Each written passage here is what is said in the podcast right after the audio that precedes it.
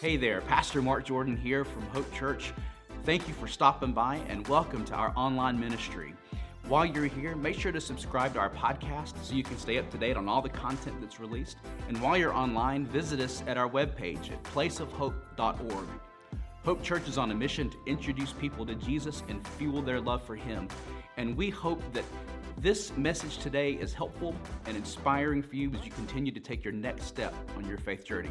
Once again, thanks for visiting us and make sure to check us out at placeofhope.org. Hey, it sure is good to be here this morning. I want to welcome those of us who are here in the space and those of us who are worshiping online.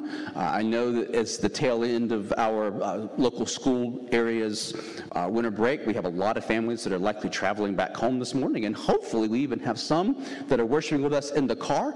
Uh, but I encourage you who might be worshiping in the car this morning, feel free uh, to allow the driver to keep his or her eyes open while praying. Uh, for everyone else, uh, you know, hey, enjoy, right? Enjoy. Well, I want to thank everyone. Uh, a huge shout out to Pastor Brent and the team that enabled Tiffany and me to get away with family last week. Uh, we went down to our family spot in Panama City and we had an absolutely wonderful time. I did worship with y'all online last week, and I want to uh, just again say thanks to Pastor Brent who gave a great message uh, in our ongoing or our continuing series on forgiveness, which is called Sorry, Learning, Learning to Forgive. Now, just to kind of let you know how we got to this point as a recap, in order for us to get to where we are here today, when we got into the idea of forgiveness, the first week we explored what forgiveness is versus what forgiveness is not. And the second week we talked about repentance and how it does sound and seem kind of like a very churchy word, but it's really just the meaning of to change your mind. And the whole idea about repentance is it carries kind of a, a dual nature understanding with it. On one hand, we are called to change our mind about the way that we, uh, the way that we're living, right? From a sin riddled existence to a grace given existence. And the other part of that, the result of that, is that we are called to change the way that we think about and we look at the world as a result of our relationship with God through Jesus Christ. And so, even though repentance does carry with it kind of a churchy uh, sound, it really just means to change your mind, to not think about sin first, but our Savior first, or Spirit first. And then, as a result of that, we have to change the way that we look at the world. We see it as opportunity. We see possibility as opposed to uh, something else that we might have seen. And then last week, Pastor Brent gave a great message on forgiveness and justice. The idea, just in a nutshell, about that is that justice, so often from our uh, modern way of thinking, has to do with revenge for doing wrong either seeking revenge or getting revenge, uh, versus how it is intended to be God bringing wholeness to us. And it's impossible, as Brent talked about, to balance those scales. So, as we come to this point today, our message this morning is going to help us to think about growing spiritually, spiritually as a result of forgiveness growing spiritually as a result of forgiveness. Now, the previous messages in this uh, have taken several different passages out of the Bible. Uh, what we're going to do today is we're going to read one longer passage out of the book of Ephesians, and from there we're going to pull out various aspects of things that have shown up in our previous installments. We're going to take another step farther. So, if you have your uh, handy dandy Hope Church Plus app handy, uh, or if you want to use the follow along notes that are inserted in your worship guide this morning, you can certainly do that. Uh, but we're going going to be reading this morning from Ephesians chapter 4, verses 17 through 32, and I'm using the English Standard Version today. And so, again, I know I recognize this is a little longer than what we typically uh, read on a Sunday morning, but it's so rich and so deep.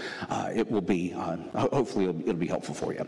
So, now this I say and testify in the Lord, and this is the Apostle Paul who's writing this that you must no longer walk as the Gentiles do in the futility of their minds.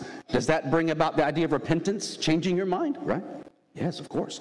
They are darkened in their understanding, alienated from the life of God because of the ignorance that is in them, due to their hardness of heart. They have become callous and have given themselves up to sensuality, greedy to practice every kind of impurity. But that is not the way you learned Christ. assuming that you've heard about him and were taught in him, as the truth is in Jesus. Now pay attention to this. To put off your old self, which belongs to your former manner of life and is corrupt through deceitful desires, and to be renewed in the spirit of your minds, and to put on the new self, created after the likeness of God in true righteousness and holiness. Therefore, having put away falsehood, let each one of you speak the truth with his neighbor, for we are members of one another, one of another. Be angry and do not sin.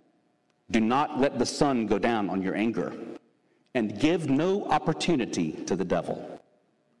Let the thief no longer steal, but rather let him labor, doing honest work with his own hands, so that he may have something to share with anyone in need. Let no corrupting talk come out of your mouths, but only such as is good for building up, as fits the occasion, that it may give grace to those who hear. And do not grieve the Holy Spirit of God, by whom you were sealed for the day of redemption. Let all bitterness and wrath and anger and clamor and slander be put away from you, along with all malice. Be kind to one another, tenderhearted, forgiving one another, as God in Christ forgave you. The word of God for the people of God. Let's give thanks to God. Amen.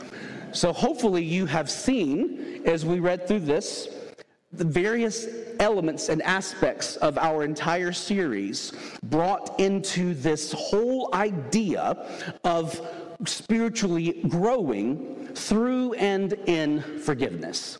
Now, I emphasized a couple times throughout the reading of that the whole idea of putting on or putting off, taking on or taking off our old way of living and our old way of thinking. Does that bring to mind kind of a churchy word that I talked about maybe three minutes ago? Repentance, exactly right. It's about changing the way that you think and you look at the world because of the relationship that you now have with God. But what the Apostle Paul gives us as we read through these verses here is the idea that this is not something that we can just allow to passively happen to us. It takes deliberate intention, doesn't it? Now, think about your own life. When you have been called and or challenged to live in and through forgiveness, because of the forgiveness that God gave you through Jesus Christ, and also the forgiveness that you were called to share and to give with others in the world. Think about how intentional and deliberate it requires us to think and act and behave, right? It requires an intentionality, not just allowing our life and relationship with God to passively happen to us. Now, that's not to say that God is not at work in ways that we might not be able to recall or to pick up, point out at the time. But what it does speak and encourage us, hopefully, is to think about ways that we can take our understanding of who God is in Jesus Christ, thanks to the Holy Spirit, and put that into work in our life and seeking to grow closer to God and closer to each other. And we realize that forgiveness is the hinge which makes that possible. Jesus forgave us for our sins and encourages us, nay, challenges us, commands us to live lives of forgiveness for others. This, my friends, is where we get this intentionality that it requires us to constantly think about our forgiveness and our forgiveness. The forgiveness that we receive, the way that it calls and challenges us to be different, but also the responsibility that we have in that to live lives of forgiveness for others, for God and the world. So, the first point, as we dig into this a little more deeply, is we see that our beliefs must be revealed in our behavior. I know I talk about this a lot, but it's one of those things that continuously comes up to me as I think about what it means to learn to forgive. Pastor Brent and I had a very spirited conversation uh, two weeks ago in preparation for his message and this message as well, where we talked about the struggle of forgiveness, the struggle of living spiritual lives in a fallen world. and the struggle that we all live into constantly. To think about how we are guilty of hypocrisy, but also how we witness hypocrisy in the world, right? It was Gandhi that made that statement that you're Christ, I love, you're Christians, not so much. And that speaks to a stark reality of how the world sees people who proclaim or profess a faith in Jesus yet behave as though they've never met the man. One of those scary verses that we read occasionally is how Jesus says that there will be some who on the day of judgment come and, and say, Hey, we've called on you, Jesus. And he's going to say, I don't know who you are because your beliefs and your behaviors do not match. I was in a conversation the other day and in this chat, conversation, whatever, someone was challenged by somebody who professes with very flowery language and a persona almost to match about faith in Christ. But yet, the underlying behavior does not match the flowery language or the behaviors that seek to be projected. You don't know anybody like that? Talk a good talk, put on a good show, but don't, don't have that authentic connection to Christ. Perhaps you've heard before that the word hypocrisy, hypocrite, is really just a Greek acting term, which means to put on a part, to play a role, and to take creative license with the role that you're given. We've all known people like that. We've all been people like that. We need to accept the forgiveness that God offers to us in Jesus Christ. And we share that forgiveness with the world that is looking for truth and looking for an authentic connection with our living God in Christ Jesus. And if our behaviors and our beliefs do not match, if they're not congruent, then we're going to put off a negative connotation or negative image about what it means to follow Jesus. But here is the rub, so to speak, right? You can't have movement without friction. Is that when we find ourselves being guilty of hypocrisy or we are in relationship with someone who is acting, hypocritical, then the friction that we get, the resistance that helps move us forward, reminds us that forgiveness is the hinge upon which our doorway into eternity rests. It's the receiving of forgiveness and the offering of forgiveness as well. So when we mess up, when we make a mess of things, forgiveness becomes that hinge into eternity. The forgiveness that we receive, we are called to give to others. And so we cannot allow our hypocrisy to be a reason someone does not experience the fullness of God in Jesus Christ. But we use it as a way to help show people that forgiveness is the hinge upon which the door to eternity swings. We need to receive it, we need to share it. Second point that we have from this is we are called to live a transformed life, right? That's what I was talking about there with our behavior live a transformed life. And then we see this phrase parenthetically beneath that, and you saw it in the scripture, is don't grieve the Holy Spirit. Don't grieve the Holy Spirit. Now, what do you think would cause the Holy Spirit to be grieved? What do you think? Well, it's not living into the gift that God has given you, not living into the power of a transformed life thanks to the forgiveness of sins. Think about a time when you gave a gift that you were really proud of to somebody right? And they didn't not just appreciate it, didn't even open it, right? How did it make you feel? Made you feel sad. Made you feel perhaps taken advantage of. It made you feel as though that, that which you had to offer was not even meaningful or valued by the recipient. This is the simplest way to think about grieving the Holy Spirit.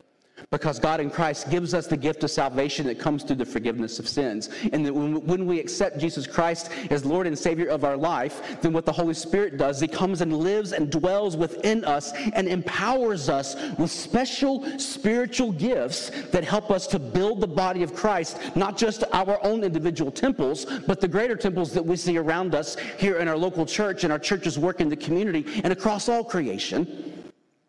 These are the gifts that God gives us forgiveness and the power of the Spirit, which helps us to be more than we could ever be on our own, and God working and moving and surging in the world thanks to who we are. And when we do not receive those gifts of salvation through forgiveness of sins, we do not receive the gifts that God gives us, supernatural spiritual abilities to represent God in the world around us. We receive them but we don't value them, that grieves the Holy Spirit. There are a couple things that we see that we can pull out in what it means to live a transformed life, thanks to this passage that we have in Ephesians chapter 4. The first thing that we see is to watch your words and speak the truth. Watch your words and speak the truth. Now, our culture has changed the way that it understands and identifies truth. It makes truth personal, right? Have you ever heard someone say, I'm just living my truth, or you go live your truth and I'll live my truth? It makes truth almost arbitrary, as though it can change with the whims and with the cultural movements of the day. That is not truth, my friends. When Jesus was standing before Pontius Pilate before he eventually was crucified, Pontius Pilate asked him a question are you with what that question is? What is truth? What is truth?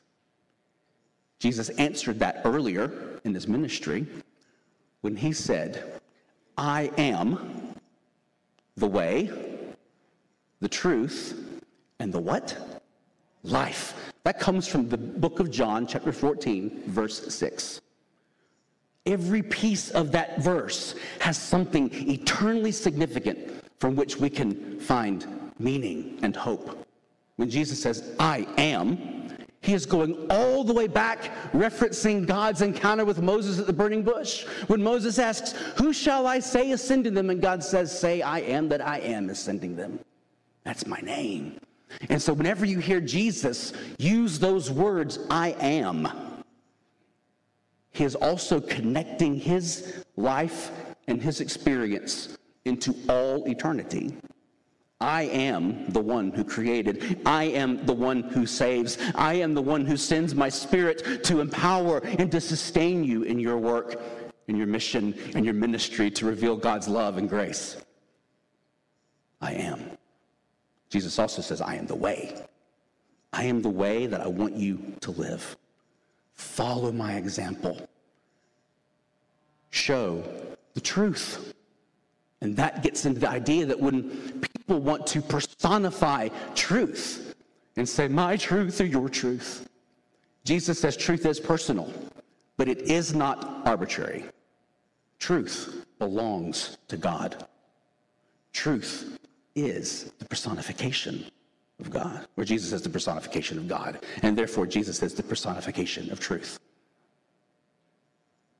I am the way, I am the truth, and I am the life. Jesus lives. Present tense. He died and was resurrected to live still. So when we are called to use our words to point people to Jesus and to point people to truth, we have to recognize that truth is personal, but it is not arbitrary, and therefore truth must be spoken about Jesus. The Apostle Paul also writes that whenever you speak the truth, you are to do it in love. All too often, people hear truth spoken by followers of Jesus mistaken for judgment. Now, does that mean that there are times when people have been judgmental in sharing truth? Absolutely, it does. Absolutely, it does. And we must be very cautious about that. We're called to speak the truth and love and point people to love. So, the way that we use our words, showing the way, the truth, and the life by which we live, we strive to live, all must be centered in Jesus.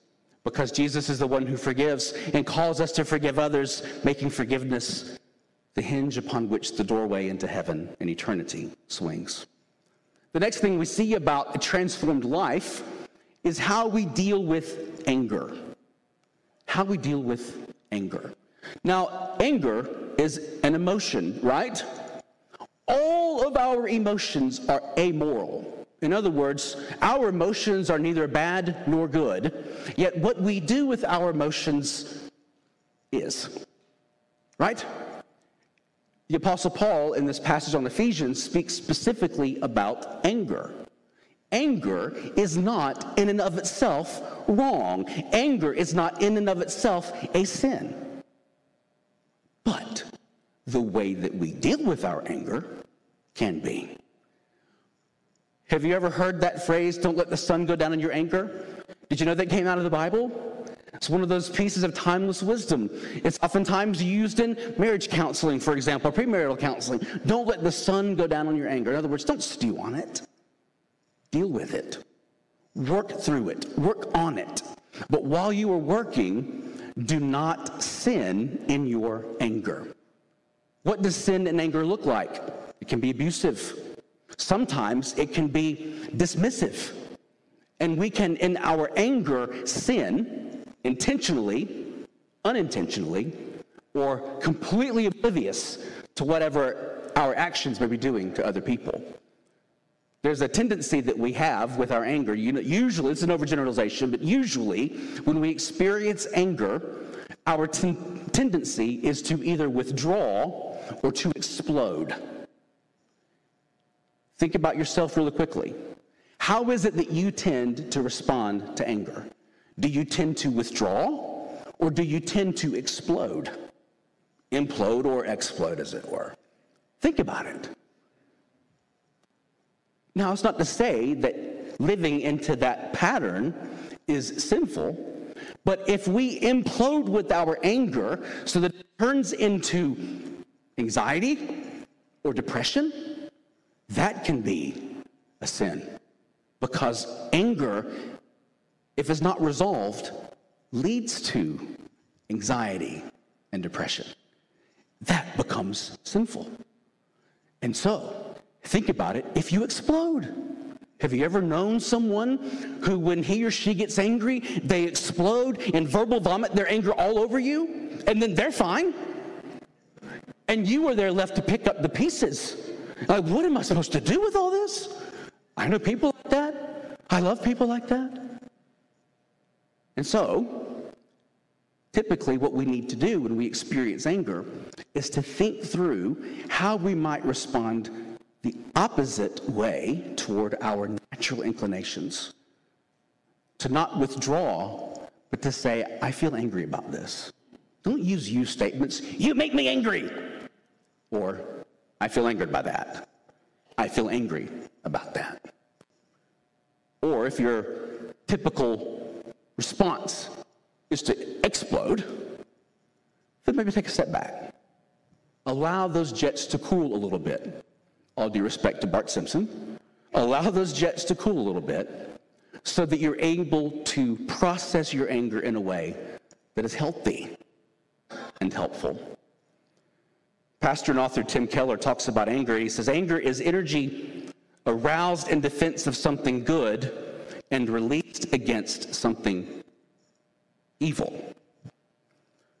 There's this four letter word, hate, H A T E that we tend to associate with anger. We say we're not supposed to hate anything, but that is not entirely accurate. God hates sin, and God's anger is released when he sees us grieving the Holy Spirit by not living into the transformed life to which we are called to live. And so we see, as we summarize this section in chapter 4 of Ephesians, that living a transformed life means that we must watch our words and speak the truth in love, and we also must not sin in our anger. And to kind of bring it all home, the Apostle Paul tells us not to dabble with the devil. There's a connection here between anger and the role and the work of evil. Anger is what can give the devil a foothold, so to speak, in our lives. The way that we implode or explode when it comes to our anger and the things that we hate, the things and the ways that we release our anger. when we release our anger in a way that is not helpful or healthy, it gives the devil a foothold. An opportunity just to maybe even grab that Achilles tendon or hold on to the heel, even. We can't dabble with the devil. Because once we give the devil an opening, oh, he takes advantage of it in some pretty nefarious ways. It may start out simple enough at first, and then it grows. We become more susceptible to the temptation to not just succumb to our anger, but to try to find relief and release in ways that are not healthy or helpful. We begin to deal with our anger perhaps by eating too much or drinking too much or popping too many pills or visiting too many websites or establishments where we have no business being and living a transformed life thanks to Jesus Christ. Anger, if unresolved in healthy or helpful ways, becomes anxiety and it leads to depression. It harms us, it harms our witness, and it grieves the Holy Spirit when we are not able to live into the full expression of transformation. Here's some hope for you, friends. If you've been guilty of succumbing to your sin and allowing that foothold that the devil gets to turn into broader and greater temptation, there's forgiveness for you. Like Christian and the band sang about before the message. Oh, come to the altar. The arms of the Father are open wide. Forgiveness he wants to give to you.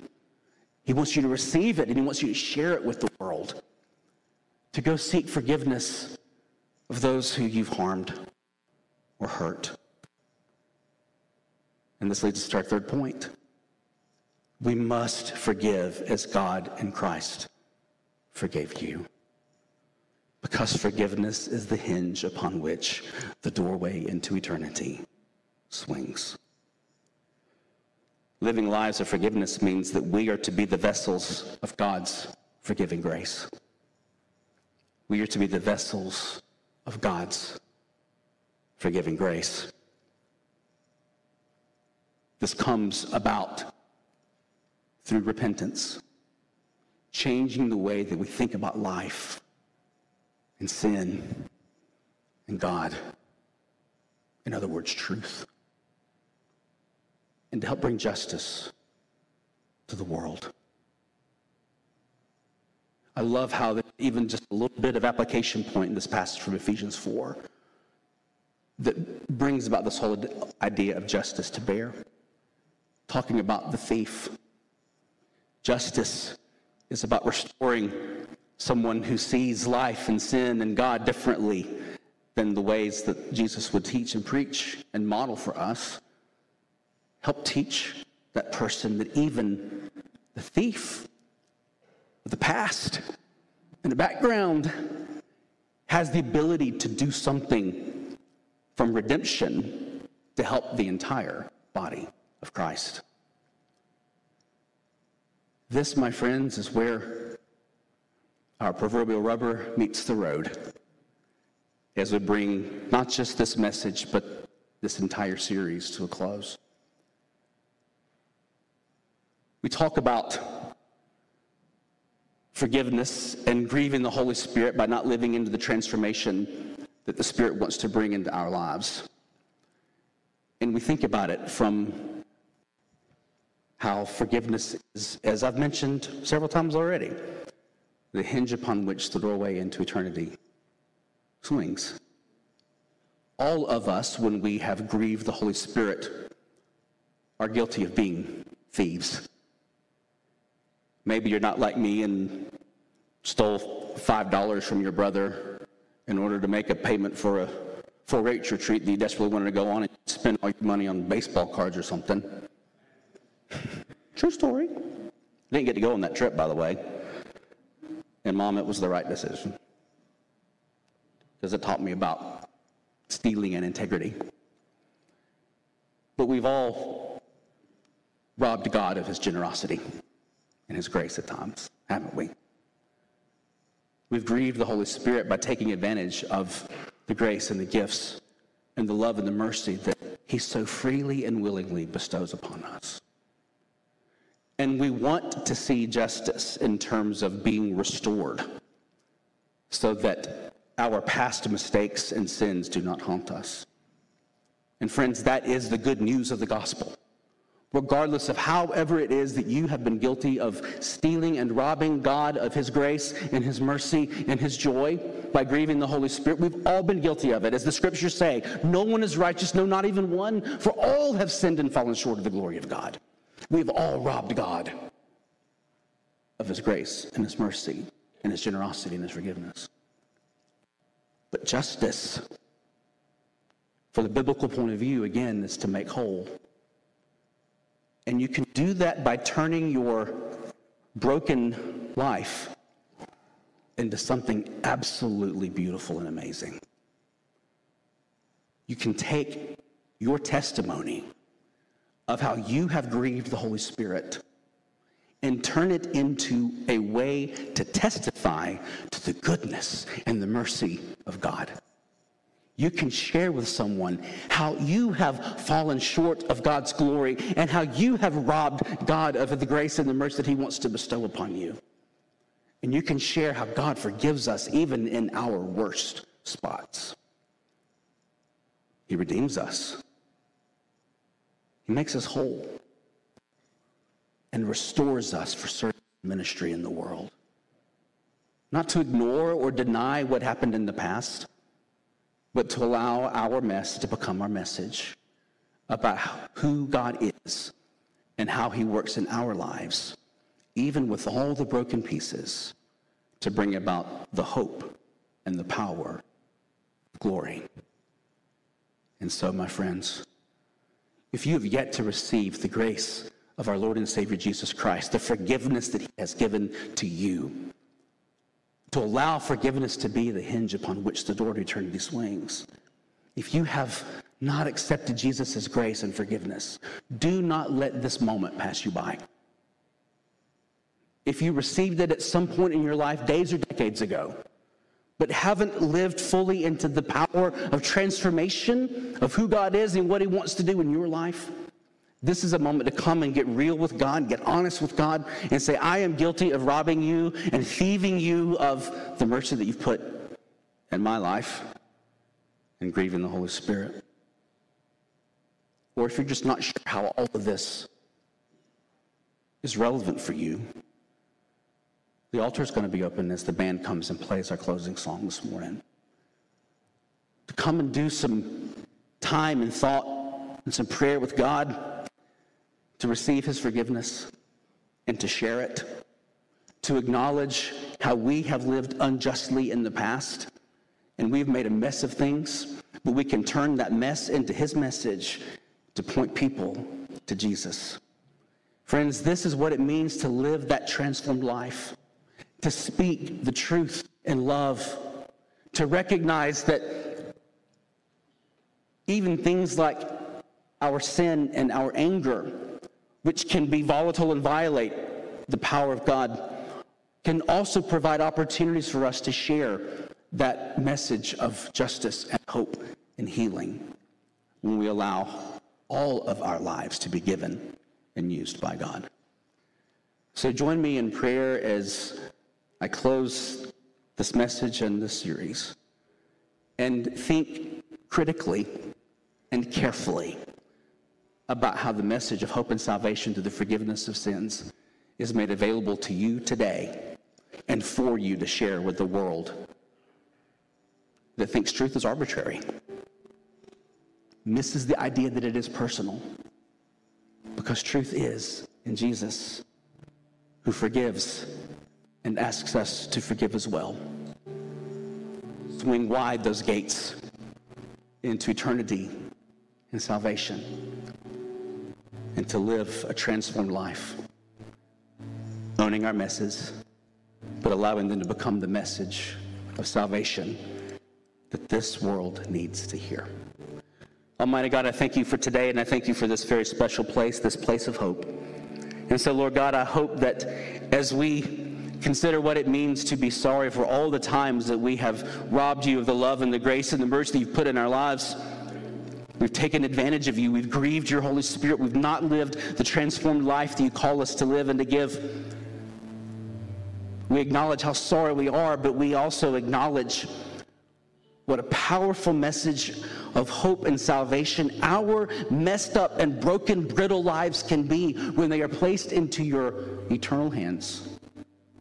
The same hands that took the nails on the cross, choosing the thought of an eternity without us in it. And so, Lord God, help us to find in you the way that leads to life everlasting, the truth that comes to us only through Jesus and to live that transformed life.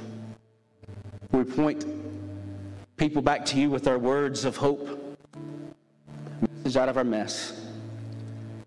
We do not sin in our anger or any other ways that we tend to act that are not healthy or helpful for pointing people to you and seeking justice in ways that doesn't add to the wholeness that only you can bring to our lives. And so, Lord God, for the prayers that are being lifted right now, confessing how sorry we are for getting it so wrong so frequently. I give you thanks for the hearts and the minds that are opening so that a life may be transformed and redeemed into the power of who you are. I give you thanks as well. But for those who are just considering what it all means to look back on a life that has missed the mark so often, Lord, help us to see our mistakes they don't prevent us from living for you into the future. If anything, they help to mold and shape us that we might be a message and vessel of hope for a world that is so need and desperately in need of it. I thank you, Lord God, for the work you've done in my life and the work that you want to do in all of our lives. May we take it seriously to seek to grow spiritually in service and ministry to your world. In the name of your Son and our Savior Jesus, truth personified, I pray. Amen and amen. Thank you again for joining us today. We are glad that you stopped by. Again, we want to encourage you to visit us online at placeofhope.org. If you're in the Paulding County area, there you can get service times, directions, and information about all of our awesome activities for children, for students, and for adults. Again, Hope Church is on a mission to introduce people to Jesus and fuel their love for Him, and we hope to provide you the heart fuel you need to follow Jesus. Thanks again.